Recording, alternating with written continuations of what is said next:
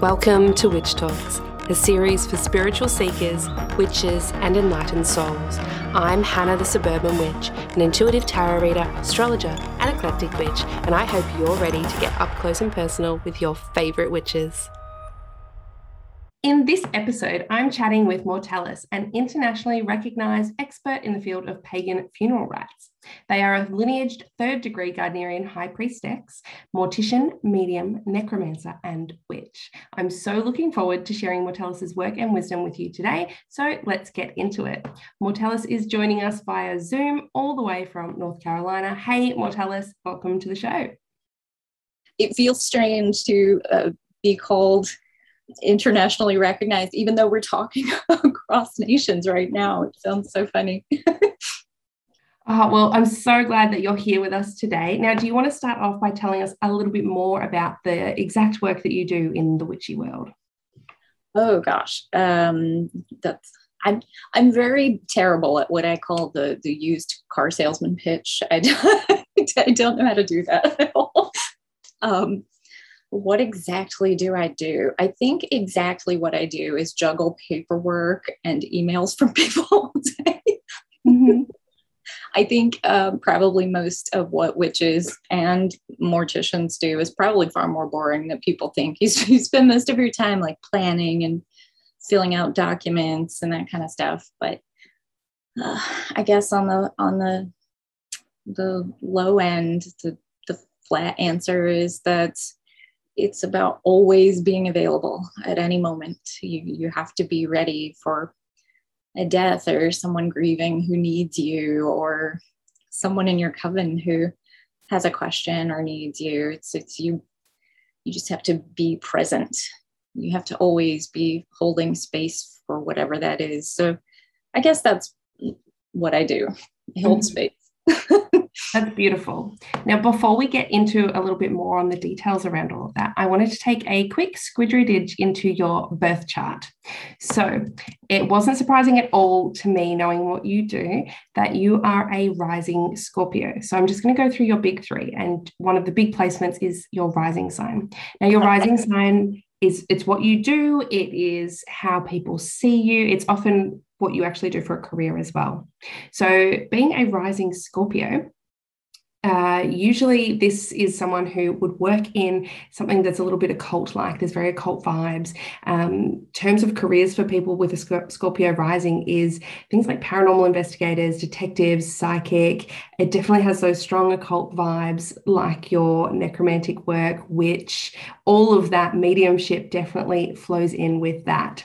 Now, it has a draw to the dark and the mysterious, and secrecy is often a trait of those with this placement as well. So you never quite get the whole story and can be a little bit guarded as well. I have to say, I, am deeply curious about this because anyone who's interacted with me online knows that I say often that I don't know anything about astrology. I'm, I'm very in the dark about it. But uh, you said something that might, uh, this might be interesting to you, but I also do as a hobby. Um, I do uh, cyber investigations in mm-hmm. which I help uh, entrap is a terrible word mm-hmm. uh, uh, child predators. So that's that's a big part of my time as well. So fantastic. That is excellent work. I'm sure it's very difficult work. It sounds like all of the work that you do would have a lot of uh, uh, nitty gritty dark side to it that can be very difficult to deal with, but yes, the investigative side of the Scorpio rising there, absolutely you're you're doing what you're here to do. So you're right on the money. And then your sun sign is what people often hear as their star sign, which is in Taurus. And it's in the sixth house. Now, what this tells us is that you express yourself the best when you're providing people with a feeling of calm and stability.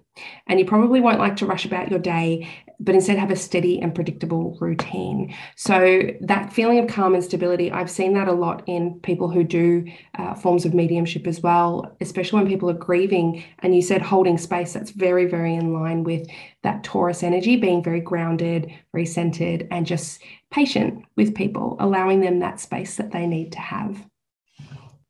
And then the last one we'll go through is your moon sign, and your moon is your emotions. And your moon is in Leo in the ninth house. So this one often has, you know, you need to be authentic and you need to be recognized for doing the things that you love and being who you really are. Okay. So if you're not being authentic, you're going to feel really unstable around it. So when it comes to work in the world, good reviews or hearing good feedback around what you're putting out there is going to be really crucial to your emotional fulfillment. So don't go reading any negative reviews or anything like that. That's going to really crash you down really quickly. Uh, and being in the ninth house, this means that continuous learning and exploring and all of that is key for emotional fulfillment for you. So, how does that all sound? How does that sit with you? That sounds it's weirdly accurate. Mm-hmm. Just this week, I I went on a bender of reading really terrible reviews, and I was on I was on Twitter like, please give me positive feedback because I feel terrible about myself right now, and this is awful. Yep, that's the worst thing you can do with a, a Leo moon.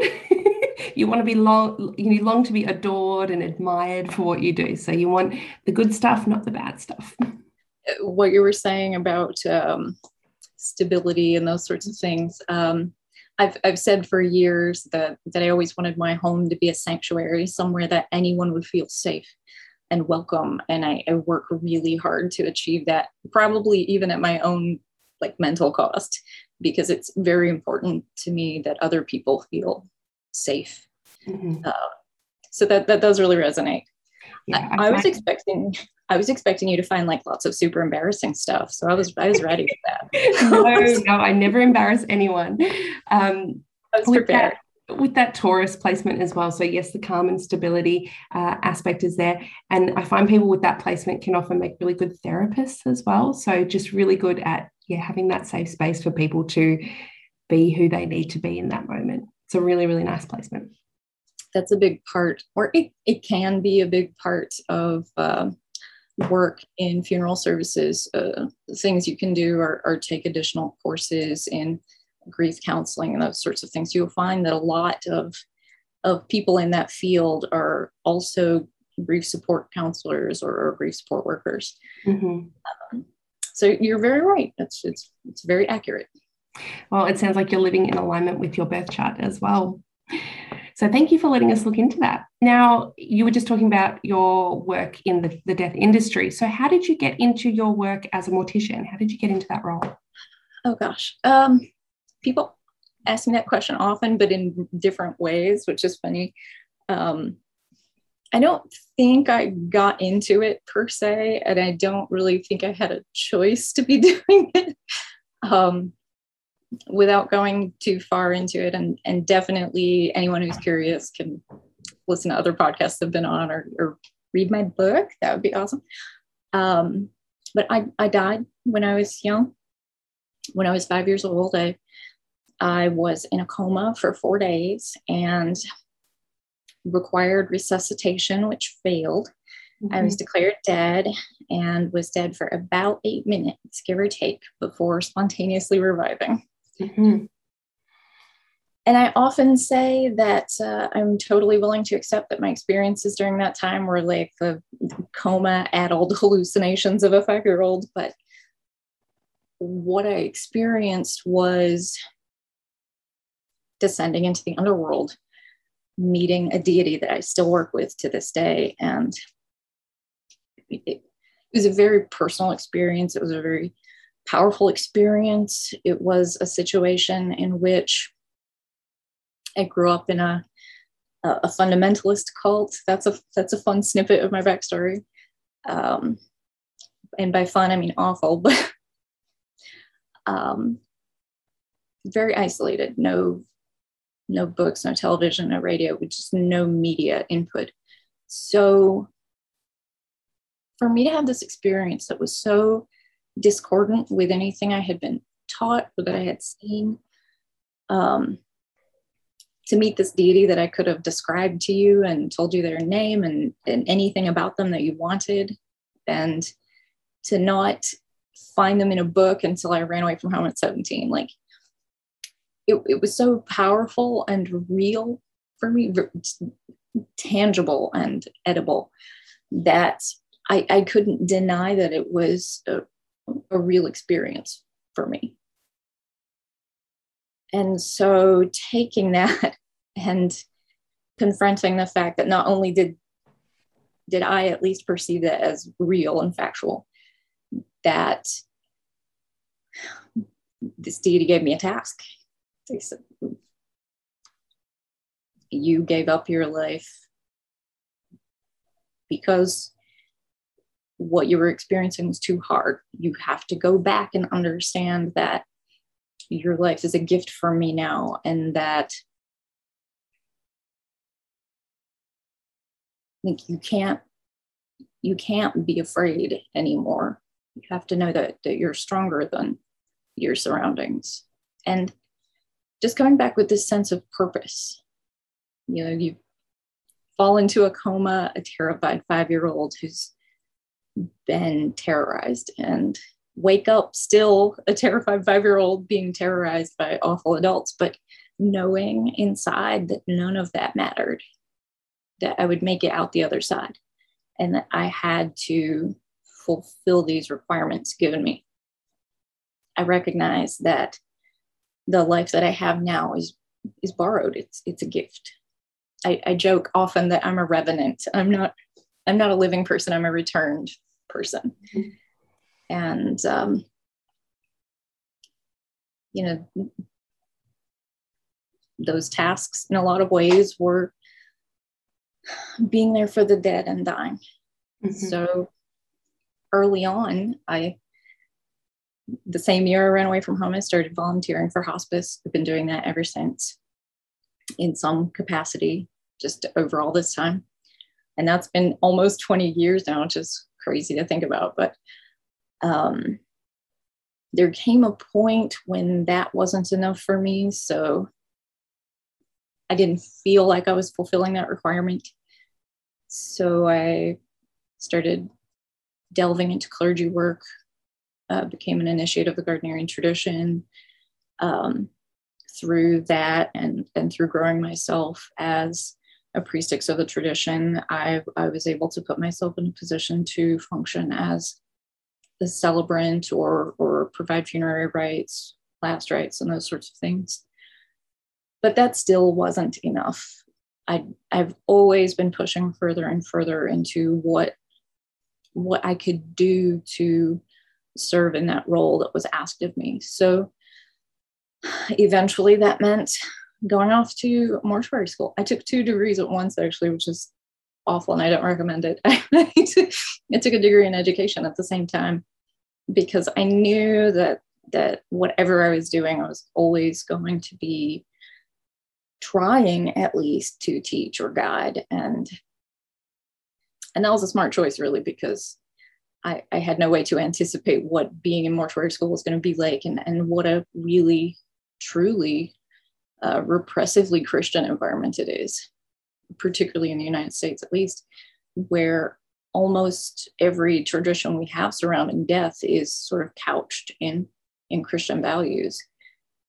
So taking that frustration and and wanting to be able to go off and start a career in that field and make a difference that was really important to me but of course the universe often has different plans so I graduated and was thrust immediately into a pandemic.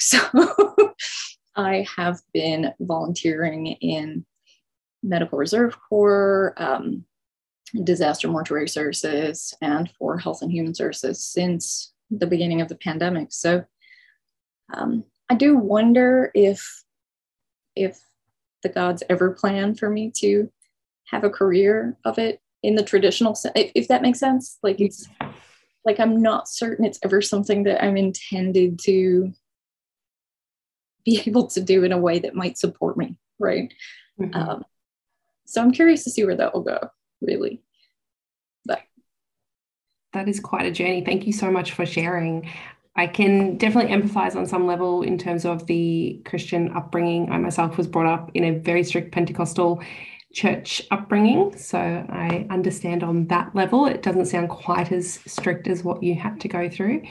Did that uh, near death experience, did that follow similar routes of other people's descriptions of their near death experiences? Have you read up on that?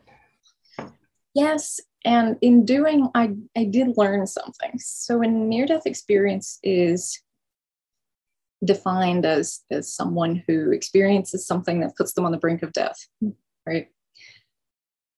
What I learned in my reading was that's not what I experienced at all. Mm-hmm. Um, what what happened to me? They they call that the Lazarus phenomenon, where mm-hmm. you are declared dead and spontaneously revive.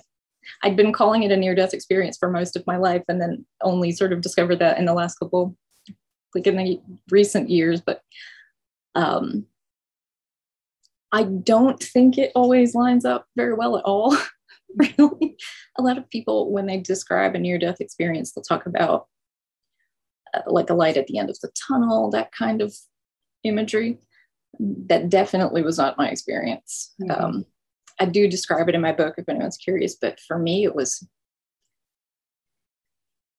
if, if you'll forgive me being folksy, it was like falling backwards through my ass into, into the darkness, in, into this hug of emptiness. Mm.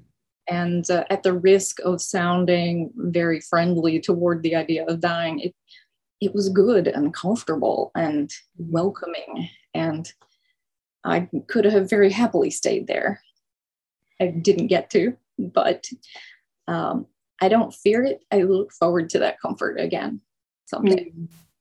I've I've read quite a few NDE uh, stories and uh, people recounting how they felt, and often that I see a, a, similar theme of being comfortable and at peace, and it not really being such a scary thing as they would have anticipated it to be. So that sounds similar, uh, but yeah, they can be wildly different as well between each other. So that's very very fascinating. Thank you very much for sharing. I, I felt a lot like trying to find words. It seems it seems to me sometimes like we have this idea of being dead as being this really stationary state of being. Um, your soul is singular. You go to this place that can be defined in this exact sort of way. Time moves particularly. But that was not what it was like for me at all. It felt more like a shattering outward.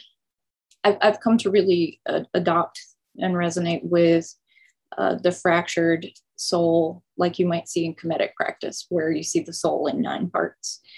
Um, because feeling that fracturing of the self was such a big part of that experience, but but also time moving very strangely. It felt like I was there forever, lifetimes. Um, but also did not feel like a stationary place at all, where we talk about places like heaven or hell or Hades or Folkvangr or, or whatever place that the dead might go. And we think about them as these very contained spaces, but the underworld I experienced was as big as the world, as big as the universe, and filled with infinite places and lands. It, it was a place to explore and be and have new experiences not just a place to rest, which I don't know, I think a lot of descriptions are missing that because that was such a beautiful part of the experience that I had. Mm. Now, were you were you born a natural medium, or did those skills develop after this experience? That's a fun question. Um, I use the word medium to describe myself because I don't have another word. I don't believe I am a medium at all. I say this pretty often to anyone who will listen to me. um, I think mediums are amazingly talented psychics. A medium to me is is someone that has a, a full grasp of all their psychic senses, right? That ability to connect on on multiple levels. I, I joke that I'm just still a little bit dead. I, I think that there's this there's this sort of in between, right? We have this idea of liminal space like the veil and and I always describe it like you're you're having a family gathering and you have someone in the living room, someone in the kitchen. And the person in the living room is is yelling to the kitchen to tell them they want a beverage or something. They might hear you. The medium um, is probably a little bit louder, mm-hmm. more capable. I'm just leaning in the doorway. I just happen to be able to see both places. You have a foot in each door. Right. I don't think it's the same as being a medium at all. Um, it's far more mundane and mm-hmm. it just feels really natural to me in a in a way that that I, I can't describe. But um, to fully answer your question, I did develop that that particular ability after dying. Mm-hmm. And um, with your mediumship, so not being like the traditional mediums that you're describing, do you st- do you see spirits? Are you clairvoyant in that aspect? Can you hear things? How does it come through for you? And what makes it different to what you class as uh, as other mediums? I experience the dead as plainly as I am experiencing you right now, which mm-hmm. I always say to people be rational and skeptical, question everything, because if you can disprove something for yourself, that it, it makes your magic more amazing to you when it can't be proven. Mm-hmm. I spent a really long time concerned that I might be schizophrenic actually because I had these full these full bodied apparitions all the time. Yeah. Um, but I can happily report after years and years and years of therapy every single week um, that that is not the issue here. So I, I don't know how to define it aside from from that. Mm-hmm. So for anyone who's listening that might not be aware of, I guess, the scope of mediumship.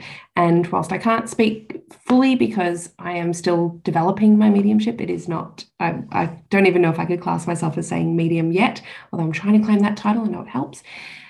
What I see is, I guess, shadowy and it's within my mind's eye. It is, it's never that full clairvoyance right in front of you. And if you've ever watched any of my YouTube videos on developing your psychic senses in my clairvoyance video, I do say that seeing things with your physical eyes is very rare. It is it is a gift absolutely and generally not one that you can develop is what i've experienced you can develop the mind's eye you can develop those psychic senses and attuning yourself to the other side but to see a full body apparition like that, not in a haunted sense, as in you're going to a place that is haunted and active, that's a little bit different. But being able to see them like this, I would say that's that's an absolute gift. And it does sound like you have a foot in each door of the underworld and the world that we're in right now. So that's incredible. I joke that it's kind of like always being in a department store. just a lot of, it's a lot of noise all the time. Yeah and, and you get very good at warding because that's the only way you're ever going to get any peace or sleep. So so my my land is warded in a particular way. Anything can come and go on on the land. Um, my home is differently warded so that only benign or benevolent or familiar uh, entities can come and go there but certain rooms are no access mm-hmm. like like my bedroom so that i can sleep um, the bathroom because for a while I had this one particular house guest who was just like always in there. Like, dude, what is your thing? um, my office, which is actually a garden shed that I'm disguising as an office, um, is sort of a quarantine space for spirits I'm working with that might be problematic so that they're not like harassing my children. Mm. A very busy place. Now, in terms of those boundaries and those wards that you're putting up, are they what style of boundary or ward are you using? Is it uh, uh, purely mental, where you're placing you know, visualization style wards? Are you using sigils? Like what sort of uh, ones? Because I get a lot of questions from people saying, "How do I keep things out?" or "How do I shut this door?" or "How do I do that?" And I know everyone has different ways that they like to do it, so I'm curious to hear what you use. So that's a really good question that no one has ever asked me. Um, so working with the dead a lot, doing necromancy means I'm constantly going to be calling spirits. They're constantly going to be attracted to me. So this is going to be an active space. And for example, I have a fire pit on my property that's um, ritually consecrated as a necrodepnon, which means it's sort of an opening to the underworld. Things can come and go but I don't want them to just wander out into the world, into my neighborhood, because I don't know what I'm letting in through that elevator. So I have wards on three levels the ethereal plane, the material plane, and the astral or celestial plane. So those recreated boundaries on each level. And on each level, they're very different. So on the physical plane, I have um, a combination of techniques, which include witch bottles that contain sigil work surrounding the property, um, a little ceremonial magic sprinkled over that. Um, my home is the same, but I also use some folk techniques like um, the roofs, the ceilings in my home are painted with with haint blue paint. You see that in the South. If you're unfamiliar, um, you see that commonly in the South. Uh, mm-hmm. You might walk into a porch and the ceiling will be blue. Um, the reason for that is that the color is associated with water, which spirits can't necessarily cross. It's sort of a, a visual trick, that sort of mm-hmm. thing. Mm, I'm aware of, of that tradition, but I'm sure any of my listeners from Australia probably aren't. I only know that from my deep obsession with Louisiana, and I have lived and worked there for a little bit as well. um, but also, I've, I've done things like my home is. Have you ever used like the mirror box spell technique for like reflecting and containing? Mm-hmm. Um, so the entire house is a mirror box. What I've done is crushed mirror glass and stirred it into the paint along with herbs and other materials which I've painted my home with. Mm. So the entire house is a box. Um, each room has different materials combined.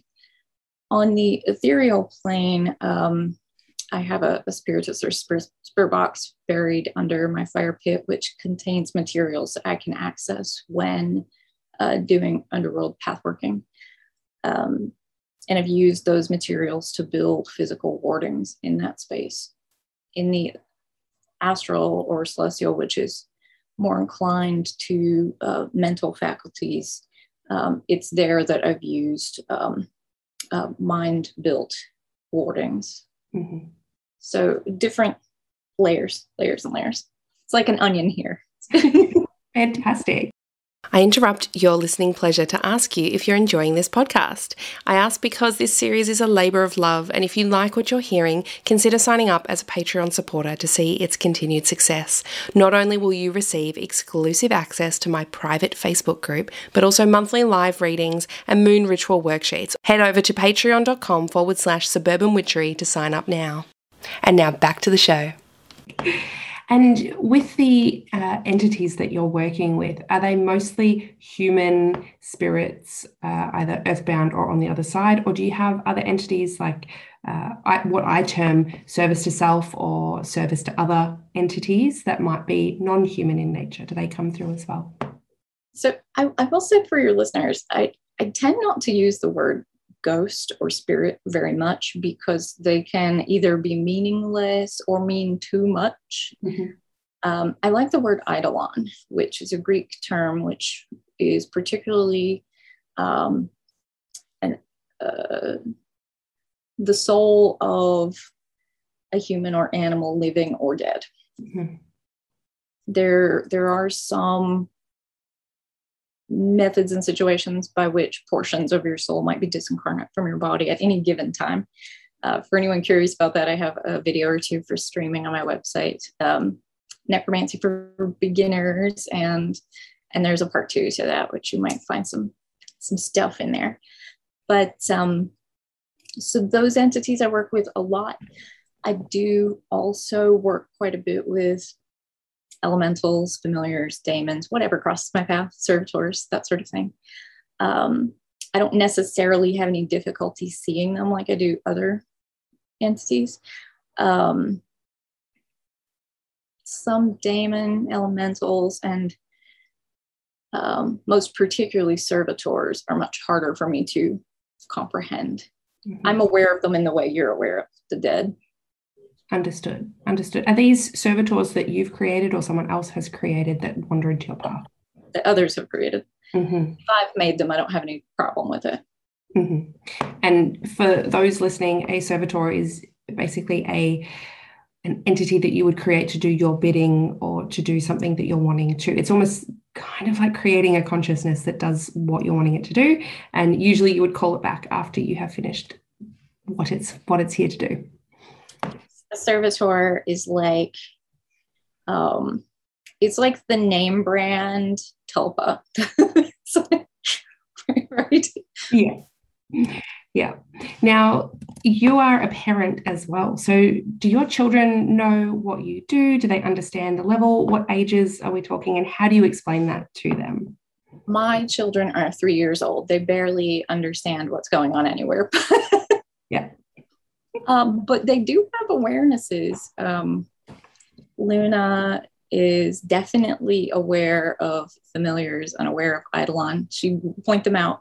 Um, I, my familiar spirit is uh, takes the form of a crow very often and she will see them in the house and will often be like trying to feed them her breakfast it's like sweetie they cannot eat your donut they can't mm-hmm. But but that's sort of interesting to watch um, Soren, on the other hand, doesn't seem to be able to see things, but he has very sensitive hearing. So he mm-hmm. he might respond to or answer something spoken out by by an eidolon that I can see. Um, so he, I'll just clarify quickly. You see them clear as day. Can you hear them clear as day as well?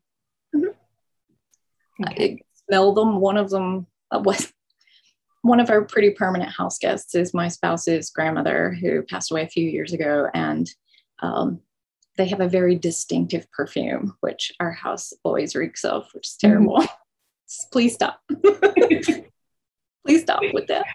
Do you think she does that on purpose to announce her presence, or is it? Yes. Yeah. But I, I think also for this particular person, it was something that she associated with with beauty and being refined. Mm-hmm. So she presents herself in death as she would have in life. So, yeah, beautiful. All right, so let's go on to your book now. So, you've written a book called Do I Have to Wear Black? Rituals, Customs, and Funerary Etiquette for Modern Pagans. And it hit shelves earlier this year. Now, what was it that inspired you to write this particular book? Oh gosh, I have the worst reason for I'd hated a lot of stuff. That's a great reason. Anger is a great fuel for making change and making action. I should have brought it for a prop to have here, but uh, when I was a student in mortuary sciences, we were assigned this particular, there's a particular class everyone has to take. And essentially, what you're meant to learn is the funerary rites and customs of any faith group that you might encounter. And we're assigned a book, which is about, oh gosh, it is literally not as thick as this legal pad. It's about 54 pages if you count the like empty leaves and the glossary and index. It's it's a pamphlet. Mm-hmm. and I'm flipping through it after I get it and realizing that everything in there is is Abrahamic faith practices. Mm-hmm. And there's a little section in the back for fraternal organizations like Freemasonry. There's a section for Muslim funeral rites, which they spell in the very racist spelling of Muslim, mm-hmm. which is mm-hmm. terrible. And lastly, Buddhism. Buddhism has an interesting header in it in that particular book. It notes that at the time of printing, there are about 130,000 Buddhists in the United States. Otherwise, they would not have had to have included them. Mm-hmm. I looked up that statistic for the date of printing of that book, and it's wildly inaccurate. There are far more, mm. far more Buddhists in the United States at that time. But at the time of printing, we knew there were about a million pagans in the United States, and we were not included. You give someone a number or a fact or a date, and it's a marker, right? It's a measure. And it became a measure for me that it wasn't that we shouldn't have been included, it was that they didn't want to include us. And that stuck with me. And I became this really difficult, obstinate student that just every project I turned in, I, I, found an excuse to make it about paganism. Uh, there came a point when uh, certain instructors were refusing to grade my my homework, my assignments. It, it became quite a standoff. Actually. Wow, it sounds like it got quite political for you there. It did. but I'm I'm a stubborn ass. Well, I'm told that's a trait of of Taurus. It's a Taurus trait, yes. I'm told. But I wanted to say something about what I felt was missing, and it, it was very problematic to me that everyone around me that I saw being successful was white, male, Christian. They all fit this mold. Everyone on the funeral board in our state fits that mold right now. Um, and just sort of seeing how people didn't fit. I, I recall sitting in a in a student lounge. I was reading or something, and and I was listening to the head of our department talk about um, how when funeral homes call asking to that he recommend a student for for residency or apprenticeship that they ask for someone male. And he was talking about how it was getting more difficult to accommodate them because they had so many students incoming who were feminine. And just hearing that is it's ridiculous. It sounds like you're describing something from the 1950s Yes, um, most of the textbooks that we use even today in mortuary sciences were printed in the 50s, which is ridiculous.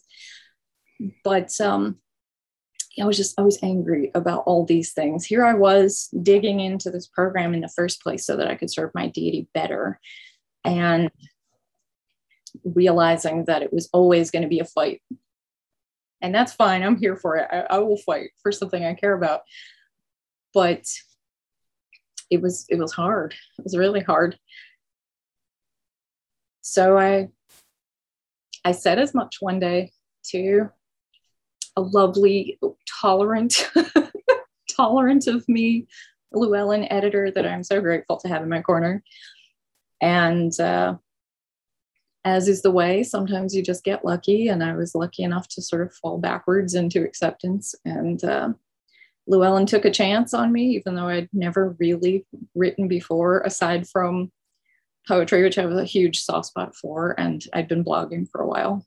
But here I am. I I was still in the middle of finishing up all these requirements as I was writing this book. I was in this pandemic the twins were not that old. I'm like, I'm healing a C section, raising newborn twins, pandemic volunteering, and writing this book. that is a lot. It was a lot. It was very hard. It was, um, I had to like rip that book out of my flesh. It's a miracle that it is comprehensible. but I knew it needed to exist. It needed to be something that could fill the void for for those students or for those families. And I learned very recently this week that that there's a contingent of of folks um, who really don't like my book because I I I make a comment in there about families checking the credentials of anyone that they're hiring to work with them. And um, folks in the, the death midwifery field found that troubling in my phrasing. And and I am sorry that they're bothered by it and super bummed out. But the, the honest reality is that I don't think that's a bad thing to check up and understand what someone's offering us. But I really didn't write this book for that community either. I wanted it to be for death care workers who are sensitive to the issue but don't know how to respond to these families and don't know what they need. I wanted it to be for families who are trying to understand what choices are available to them or what what they can ask for. I wanted it to be for clergy who are are struggling to prepare rites for someone who is outside their own faith. I was trying to create a resource. And hopefully it, it fills that need. I, hope. Sounds like you've put a lot of thought and effort in there and there was a really amazing uh, intention behind there of actually changing the status quo and challenging that, which is fantastic. Now, what what would you say is a typical in a, a shortened version pagan funeral rite? Like, what would you expect going to a pagan funeral? What are the sorts of things that would be included that would differ from the traditional Christian funeral that we've all seen many times before? That's really hard. I, I get that question now and again from non pagans in the funeral industry. And because paganism is an umbrella term and it's mm-hmm. actually really bad at being an umbrella term, not everyone sits tidily under it.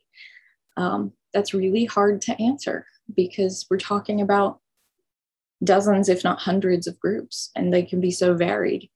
Um, I, I do think some fundamental differences are that you see families want to be more hands on with the dead. Um, you see families wanting to have more of their rituals in their home. You see families wanting to keep the dead in their home for longer, um, as opposed to, say, calling the funeral home and getting them out of there immediately. Um, you see more acts like candle lighting at services or ritual meals, which might be held by the graveside. I think those are sort of common bonds. But they're not that far, I think, from what is expected at a traditional funeral. They just are packaged a little differently, right? What's the difference between a candle you might put on your dinner table for Thanksgiving or a candle that you use in a menorah or a candle you light on their on your altar? They're all candles. It's it's how we're using the, the tool. And I think the same is, is true of funeral rites. We're doing a lot of the same things. We're just using different words, presenting them differently. And I do think that's a huge factor in dispelling some of the discomforts that that more conservative Christian individuals might have with serving those families. I'm being super boring. I'm so sorry. Not at all it, it is fascinating. And as someone who has never attended anything other than a Christian or a Catholic funeral, and not even that many, I have no idea. And actually, when I asked you to, to come on the show, it got me thinking, what would I want? I have no idea what I would want. I, I know that personally, I'd love to be, I don't know if you've seen where you can be buried and you grow as a tree. So you feed the tree that I think is my ideal. Um, but as far as an actual funeral or a service or anything like that, it, it's absolutely opened up. So I was very curious as to the different things that people might ask for or the ways it might come through. So thank you very much for sharing. Do you have a, I guess, an idea of your own funeral? Has have you thought about that? I have, and I, I think like many pagan folk. I'm using that word that is terrible for using. Um, it's kind of like saying cake. We have no idea what kind of cake we're talking about, right? It's just, mm-hmm. it just is. Um, I think I have a lot of ideas that I recognize intellectually, I just simply can't have. If I could have any funeral that I wanted, I would love to be kept in my home, uh, my body be prepared by members of my faith group and my family. I would love to be wrapped nude in red cloth and piled onto a pyre built of the nine woods and and burned at sunrise right? That sounds wonderful. But, but i don't get to have that. I know that. It sounds poetic i should say Poetic, we, uh, morbid but poetic. we have a lot of ideas about what we want, and they're often mm-hmm. very funeral pyres or green burials or being at home and, and loved ones preparing us. But the reality is that most people will have to interact with a funeral service worker at some point in their life. Mm-hmm. We don't all die tidily as an elder in our bed. The reality is, some of us are going to be killed or struck by a car or die of an illness that someone doesn't understand. And what does that mean? It means we're going to be shuffled off to a lab for an autopsy because someone's mm. going to want to understand how we died. Could your family take that body home at the end of that day? Yes. Would you want them to suffer it? I've received an autopsied body and it's very hard to look at. Mm-hmm. We see them in movies laid out on the coroner's table with their chest stitched, but that is not what an, an autopsied body looks like at all. They return them to you with the top of their head off in a bag.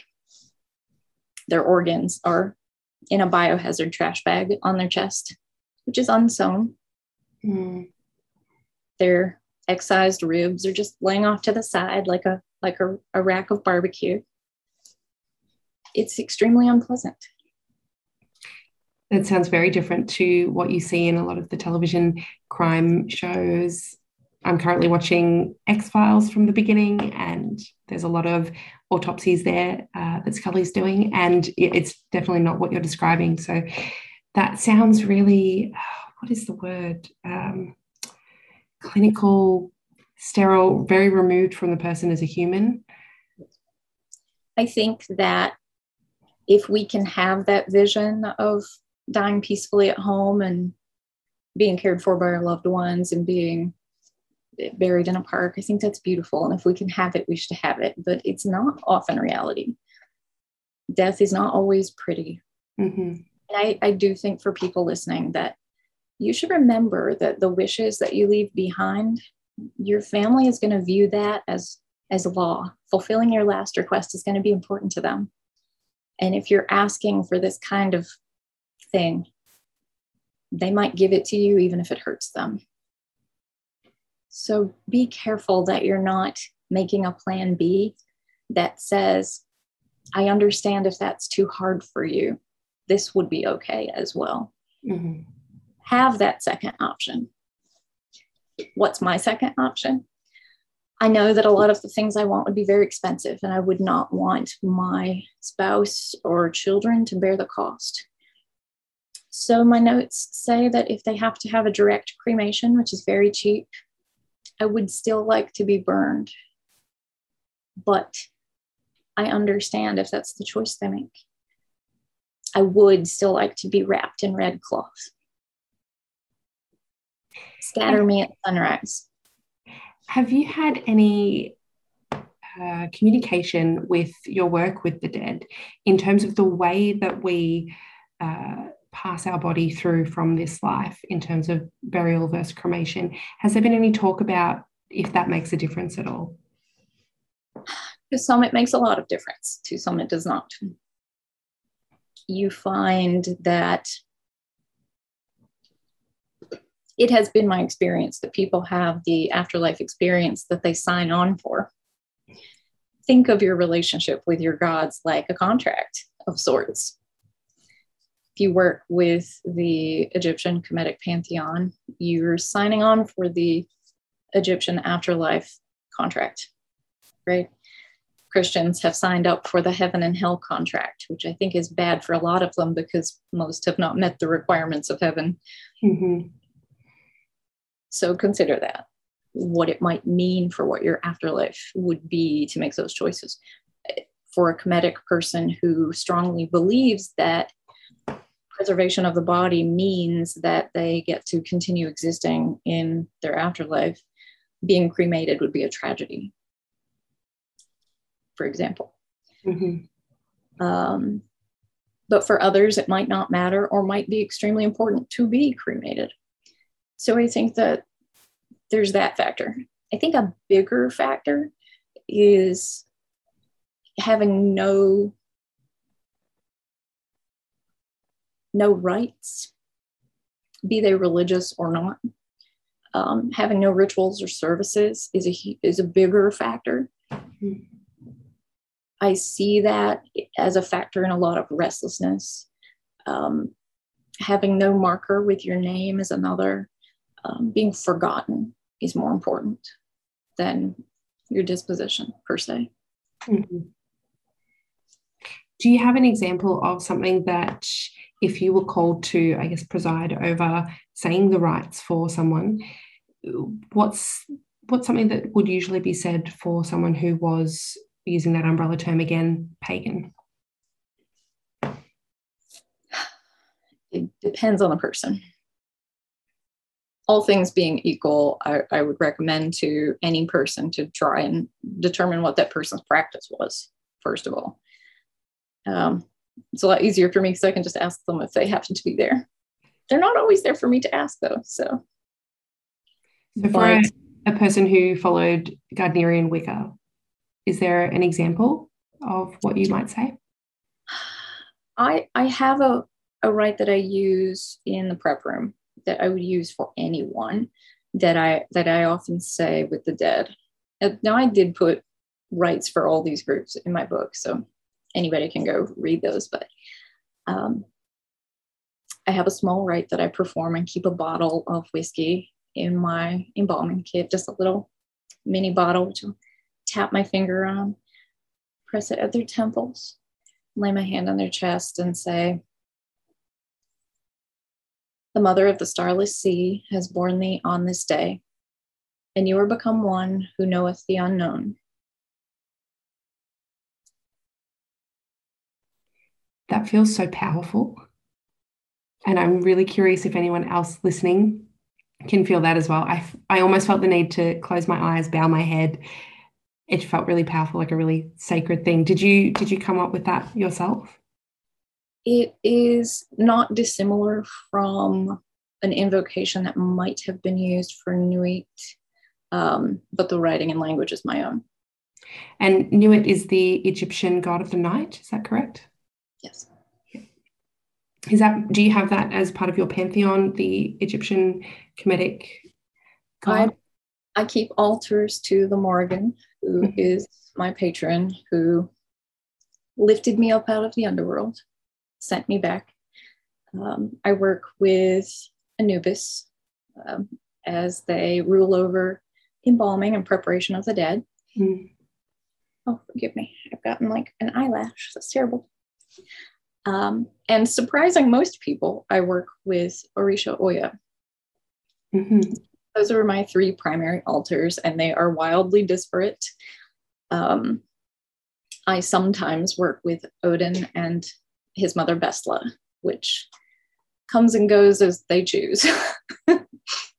sometimes they're very loud in my life, and at other times, not at all. So, do you see these deities the same way you would see uh, someone who has passed on, or is it different? Only if they want me to see them. Mm-hmm. That it's a very different experience. And I feel the same for oh, what's the expression I'm looking for? It might be different for everyone. If, if you've had any kind of like circle casting in your, your call in quarters, if you're familiar, mm-hmm. uh, those guardians of the quarters, I have perceived one of them before, but not the others. Mm-hmm. So they're those kinds of entities, I think, are more in control of whether or not they are perceived. Understood. Now, for anyone that is listening that would like to, you know, start on a necromantic style of path, do you have any tips or guidance that you would give to them? That's a tough one because I feel like necromancy is one of those practices that's it's couched in a lot of stereotype. And a lot of that is born from, yeah, as most things are, medieval Catholics decide, deciding to paint something as, as evil or bad, which is hilarious because nobody does more necromancy than Catholics. At least we're not out there bedazzling corpses like they are. That's like a whole, that's a whole thing. but you kind of have uh, this mishmash where it's do you want to read really dusty antique stuff in Latin or Italian or whatever? Or do you want to read the four or five or six modern works that we have? Now, I think bad people can write good books, and I think good people can write bad books. I will say this without making any certain comment. I would be very careful and critical of the modern works out there. Some espouse extremely dangerous acts. Some suggest doing things that are definitely illegal. Um, one that I can think of off the top of my head uses Nazi propaganda as citations. Um, almost all of them have extremely extremely heteronormative ideas of magic. So be careful, mm-hmm. is all that I'm saying. But, but there are some good. I haven't read any of the necromantic works, but I have also heard on the grapevine that a lot of them can have a lot of anti Semitism undertones as well, which I, I don't understand why that is in so many books. It's, yes, absolutely the advice to be critical. And I think of all books that you read to be critical. And if the author is still around, you can ask questions these days. You know, what was your source or your theory or your idea behind this? Question what you're reading, even if you, you know, if it comes from a good publisher or if it comes from a good author, still question it. One one thing that I would say to people is if you're looking at a book, you're thinking about it, if you are able, look at the bibliography. Flip and see if there are any citations in it. If nothing is cited at all, assume that this book is that person's entire opinion, which is not necessarily a bad thing. But if you are a beginner at a topic, it can be very confusing. Go back and read that stuff when you have a really good foundational idea, and then you can sort of see what their practice looks like. And that's that can be really cool. Um, if their bibliography is mostly Wikipedia, YouTube videos, whatever, if you would not have been allowed to use it as a citation in grade school, probably bad here. um, if the citations concern you, if you're seeing materials that you would feel really weird about reading, um, those are good giveaways that it might not be the book for you. But I would also say that there's definitely some nugget of, of useful to be taken out of, of any work. I'm sure I've written awful and stupid things, but I would hope you could like have a critical eye around them and, and find the intention of my words there. But um, I try my best. Mm-hmm. Well, just far, from just from the short moment of talking with you, I can guarantee that anything you're writing is going to be as inclusive and uh, open to everyone and uplifting in the way that you can when you're talking about death. Uh, I can guarantee there's not going to be any racist tones or uh, heteronormative, you know, uh, diatribe throughout there. I do my very best. We all have our blind spots and maybe one day I'll find something that I later regret having said and I'll own that and change it. And that's the best we can do as humans, right? Mm-hmm. Absolutely. But I do, I do my best. If people are looking for modern materials, though, to learn about necromancy, they are hard to find, but they're not non existent. Um, I do have some videos for streaming on my site. There are some videos for streaming on Witch with Me, which you can find on Instagram. Um, in the workshops I have available on my website, I talk a lot about good source materials if you want to dig into the dustier stuff. And I have a book coming out, which by the time this video airs, it will be coming out very soon, uh, which is all on that particular topic. So I've tried to write something that's really inclusive of a lot of practices. So hopefully that will be a good resource for people. Fantastic. I, I hope. That's my goal. Thank you very much for sharing. That's very exciting news as well. So, on that note, where can we find your beautiful book? Uh, where where will we find that? Where is it sold? It's available wherever you like to buy books. If you have a local bookseller you can support or a local pagan shop you can support, definitely ask them if they can order it. That's your that's the best thing you can do for the world. But if you don't have access, it's available places like everything's at Amazon, right? Uh, Barnes and Noble and other large booksellers online. You can, can find them there. Fantastic. And where can we find you online? I can be found at mortellus.com, or if you search A Crow and the Dead, you'll find me most places. Um, I have a lot of resources that I try and make available for folks. If if anyone listening is bereaved, we have forums on my website where you can just share and seek support with other individuals um, if anyone needs a service from me of any kind, mediumship or reading, anything, that I can do for you, or you need to uh, stream one of my classes, but you have a financial barrier to, doing so, please reach out to me and I'll make sure that those are available to you for free. That said, if you're interested in supporting, um, there's a donate link at the bottom of all my blog posts and at the top of my website. Fantastic. Thank you for sharing. And I'll make sure that I've got all of the links in the description box as well. Now, all links uh, for both that and myself will be there. If you'd like to book in with me for a tarot or astrology reading, you can do so at suburbanwitchery.com. You'll also find me as Suburban Witchery on Instagram, Facebook, TikTok, Twitter, and YouTube. Make sure to hit subscribe so you never miss an episode. And if you'd like to leave us a rating and review, that would be fantastic. As always, I hope you have a lovely day wherever you are in the world today, and thank you for listening.